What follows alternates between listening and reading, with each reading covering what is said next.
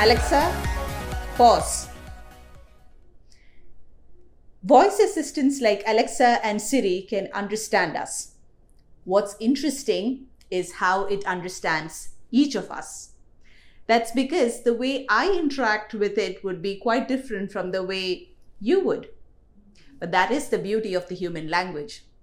It is so layered with meaning and emotion that even when a piece of text is syntactically accurate, it will fail its purpose if the intent is misunderstood. To build systems that emulate the natural language capabilities of humans from scratch is a long shot. What if we could leverage decades of research in this space and using simple API calls, add such capabilities to the apps that we build? Thanks to conversational language understanding, it is possible today. But first, let me tell you why.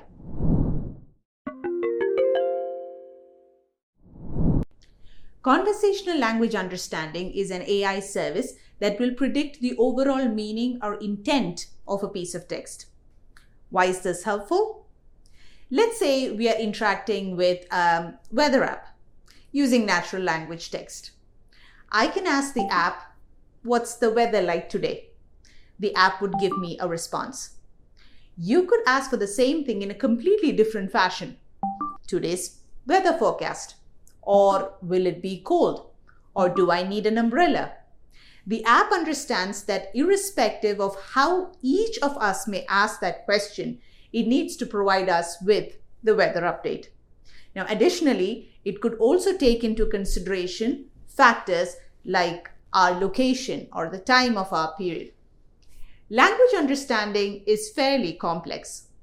This is why Azure Cognitive Services for Languages provides a cloud based AI service that enables you to create your own conversational language models using state of the art technology. Pre built intelligence services can now predict the overall meaning or intent behind a piece of text, using which you can build a response. Let me show you how.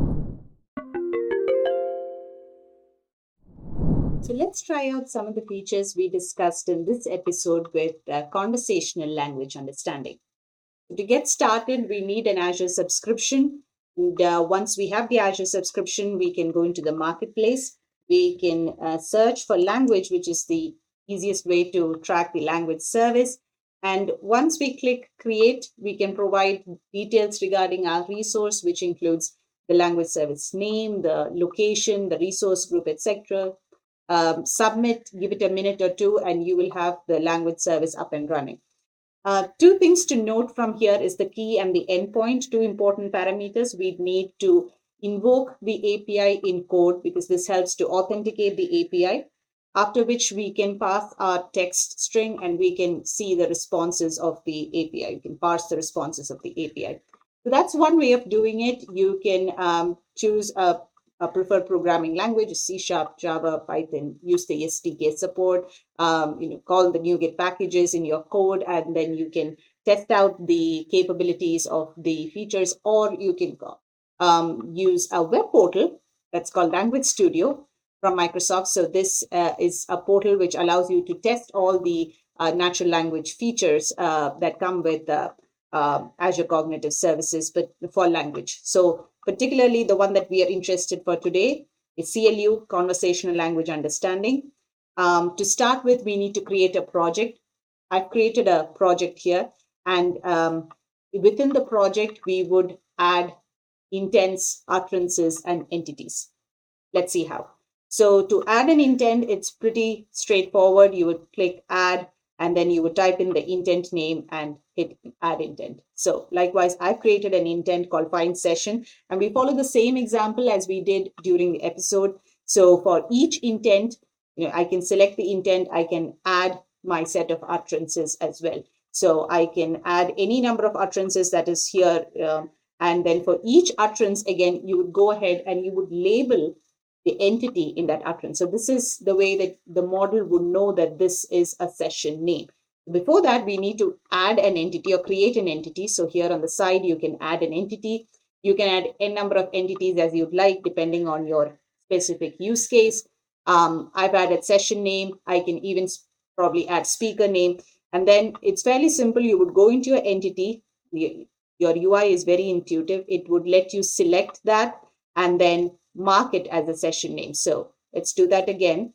Uh, you would select the Azure Functions is a session name, and I want to label that as an entity. So this way, your model is, is now aware of what the intent is, what the utterances are, and what the entities are as well. So this you would train it, you would create a training object, training job, sorry, and then uh, you would run the training job and you would test your model's performance. Uh, once you're happy with that, you would go ahead and you would deploy the model.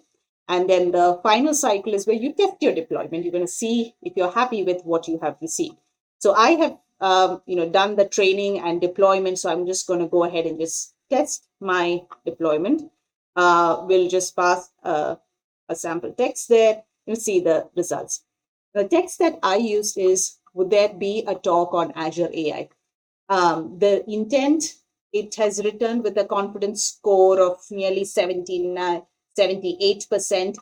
It has returned that it has understood that the intent is find session. And it has also identified the session name, uh, which is Azure AI. So if I go back to my training and see how well I had labeled it, uh, my, my test uh, sample was would there be a talk on Azure AI, which is not there in here. So that is the part of natural language understanding. But uh, it was able to understand Azure AI as an entity because I had trained it. So uh, the quality of the trained data does matter to a lot of extent. And if you, you know, as you um, analyze and you track uh, the user's utterances, if you see that uh, it's not being able to identify an intent or an entity as expected, you could always go back and retrain your models and test it, deploy it, um, and follow that life cycle again. But this is all up what you can do with conversational language understanding projects. Fairly simple to start with in uh, Language Studio and a lot of documentation in docs.microsoft.com. You'd want to read up and want to delve deeper into it. From prehistoric times, human beings have interacted with each other using conversations. Then we built machines, powerful ones.